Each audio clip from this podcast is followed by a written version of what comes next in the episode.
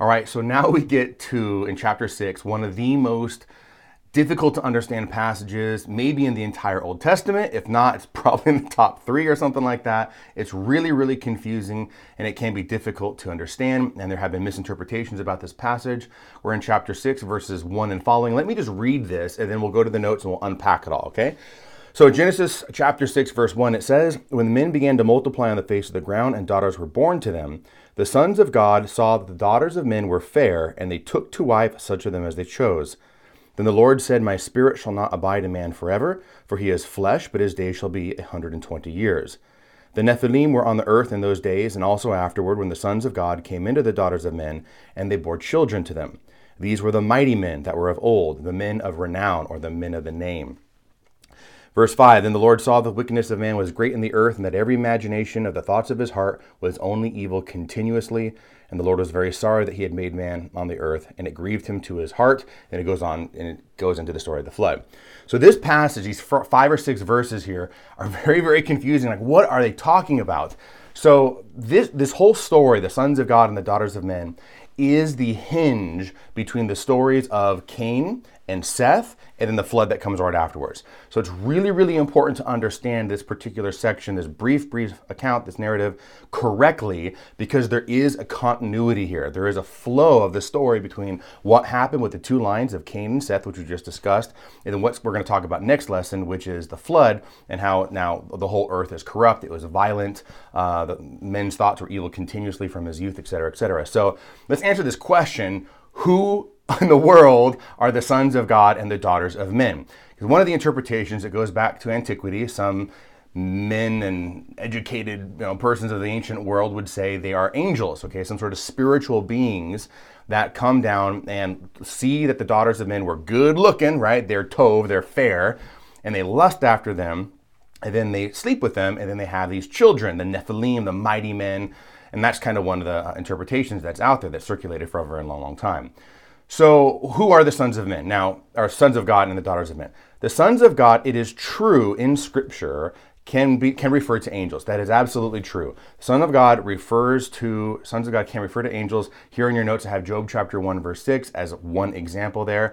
And that is undeniable. Angels can be called sons of God in other parts of Scripture, but they're not referred to as sons of God here in Genesis, and this is really important. So the expression, the son of God, simply, and this is where a little bit of systematic theology helps us, a little bit of good old-fashioned Thomism from St. Thomas Aquinas can get us, get set straight here of what this title means. Son of God is, and I think simply refers to, their state as adopted children of God, all right? Angels are also children of God because they participate, the good angels, I should say. The good angels participate in God's life, just like human beings do. So all the stuff that we talked about before about how Adam was created in the image and likeness of God, one of the things that means is sonship. So humanity, by grace, all right, is given a participation in God's own life, thereby making humanity children of God. That was lost at the fall. We talked about all that stuff. The same thing applies to angels. Angels are sons of God if they're in a state of grace, all right. We can't get into angelology, but after the angels fell, there is the temptation. 30 of the angels fall away. The good angels that stayed faithful, like Michael means who is like God. St. Michael fights against Satan. They receive the beatific vision, and they receive a participation in God's life. So in a real sense, by grace, for the angels, they are children of God. You could say it in a certain sense. They are sons of God. They participate in that triune life. That's simply what it's referring here, okay? It's referring to. Whenever you see angels talked about as sons of God, that's what it's talking about.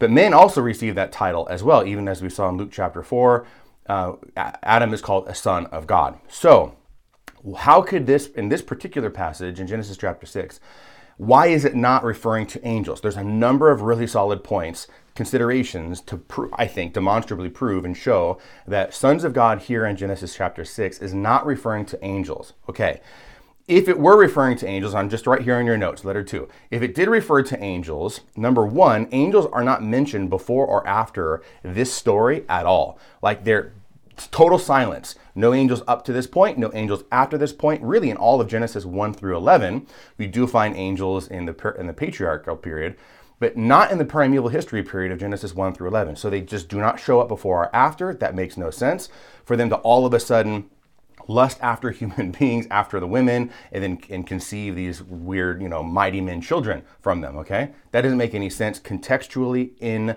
the scripture, okay? The other thing that doesn't make sense is that if these sons of God referred to angels, why is it that only humanity is punished? If the angels are the ones who sinfully lust after women, and then they disappear, right? They don't show up again, but why is all of humanity as well as the angels that's punished and not angels? That doesn't make any sense. It would seem like the angels would have to be punished as well, and you don't find that anywhere here in the context, okay? So those are a couple of reasons why it can't be angels. Another very simple logical fact is that according to scripture and tradition, teachings of the church, Jewish theology and Christian, angels are pure spirits. They're purely spiritual beings. They do not have bodies. They're not material beings like we are. So to put it kind of delicately, they just don't have the equipment to procreate. They don't have the equipment to marry, because marriage is the context here, taking to wife such as they chose. They just simply don't have bodies. They can't conceive a child in any way, shape, or form. It is impossible. And even Jesus says in Mark chapter 12, verse 25, talking about, after the resurrection, about humanity, when they rise from the dead, they neither marry nor are they given in marriage, but they're like the angels in heaven.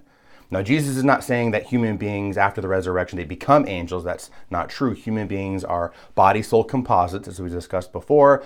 Even after death, our souls long for the reunification of our bodies. Human beings, to be a human being means to have a body and a soul.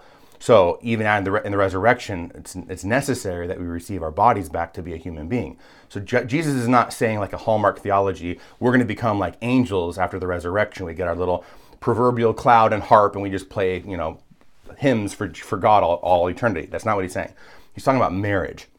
In heaven, there is no marriage between men and women, okay? So angels do not marry, neither will human beings after the resurrection, after the second coming, in the new heavens and the new earth.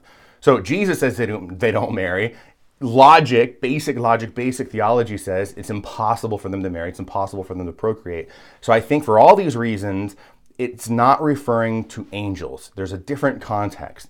And in context, what we've been talking about for the whole first part of this lesson is that in context, the sons of God must refer to the righteous, godly line of Seth, and the daughters of men referred to the fallen away humans in the line, the ungodly line, the unrighteous line of Cain. These are the two lines that we've been discussing this entire lecture. In context, right after chapter 5 comes chapter 6, and we're talking about these two lines now that are beginning to be intermarried, okay? So I think we've already proved multiple times, going all the way back to Genesis 1, Adam was created to be a son of God.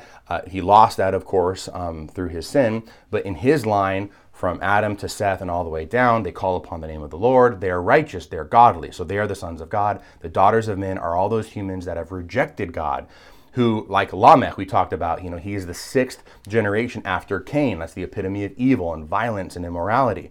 So they are the ones that the daughters of men are the ones that come from Cain.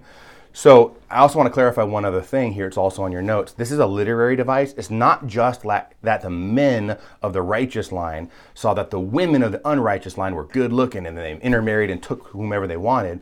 It's an expression. Really, you could say the children of God and the children of men, okay, basically intermarried. So it's men and women of the righteous line began to lust after the unrighteous line, and then men and women of the unrighteous line were also intermarrying with the righteous line, if you're getting what I'm saying here. Although I do think it's true that there are children of both lines.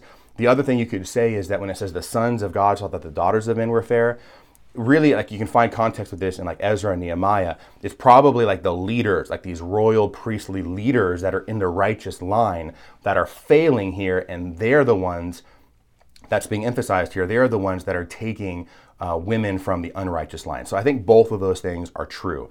The religious and royal leaders of the righteous line see that fall from grace and then intermarry with the unrighteous line, but that doesn't mean it's just men. That's my main point right here. It's men and women from both lines intermarry, okay?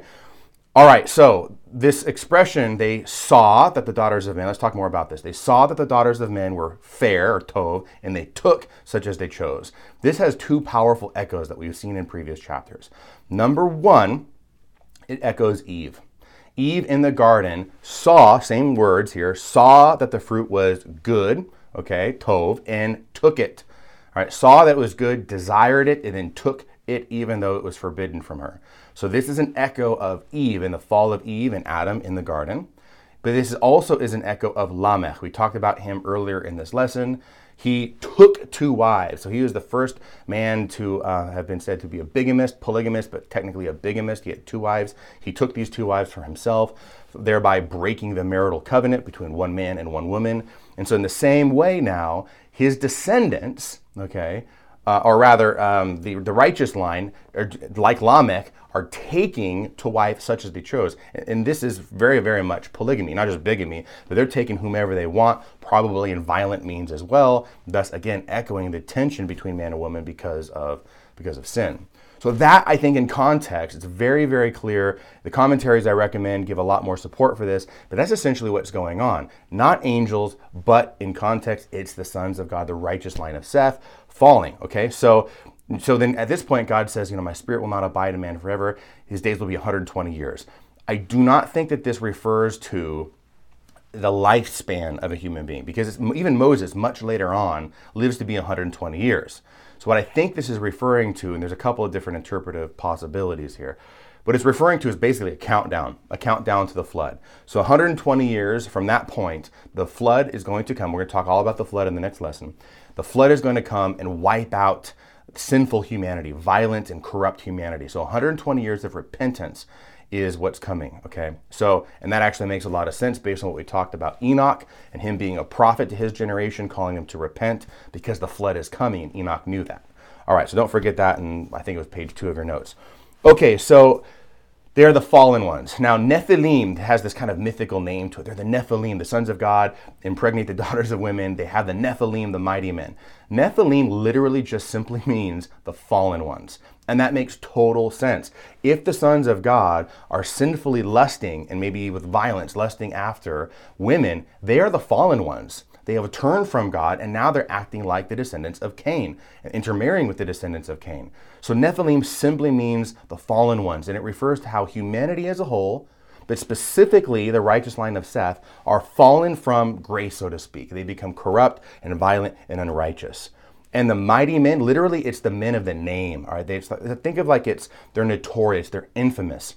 They're so violent, and they're so unrighteous, and they're so immoral. They have this unholy reputation, this notorious reputation of being, and we'll talk more about Nimrod, one of my favorite names in Scripture, next lesson. He's a mighty man, right? Because he's violent, okay? That's what's happening here. It's not like, so the confusion of this is because the Septuagint translate this at the mighty men as gigantes, which are giants. So it's almost as if it kind of perpetuates this misinterpretation that angels impregnate women, and the babies of angels and women are pretty impressive. They're giants, and there's these rock monsters or whatever else might be out there. But no, it just simply means the men of the name, the men of renown. They're notorious sinners and rebellious against God. That's what that expression simply means, okay? So all of this results in widespread sin, fall from grace from the righteous line, intermarrying and taking the wife such as they chose. Sin abounds greatly. And that's what Catechism 401 is saying right here. After that first sin, the world is virtually inundated by sin. There is Cain's murder of his brother Abel, and now the universal corruption which follows in the wake of sin. So that's what's going to lead here to this next lesson, which is the flood. Everybody is sinful, and greatly so. Egregiously so, except for Noah. He's the one righteous man. So I hope that all makes sense here as we come to this conclusion of this lesson, because this particular 5 or 6 verses is the hinge between the line of Seth and the line of Cain, and then the story of the flood. It's because the two lines intermarry. And in fact, before I forget, that theme of the righteous not intermarrying with the unrighteous is a theme that goes all throughout Scripture. I mean, you go through a salvation history course, you can listen to my salvation history course or read some good books, whatever. You're going to see, read the Bible itself, you're going to see over and over and over again, Moses and Joshua, and then on one side, and then on the other side, Ezra and Nehemiah saying, do not intermarry. Do not intermarry with the pagans, because you're going to begin to worship like them. You're going to commit idolatry, you're going to commit immorality, you're going to commit violence, etc., etc. The righteous line must protect themselves against the immorality of the unrighteous line. And that's what we're seeing here in Genesis 6, and that's what you're going to see going all the way through the Old Testament. All right, so with that in mind, let's conclude here this lesson, and we're going to say our prayers.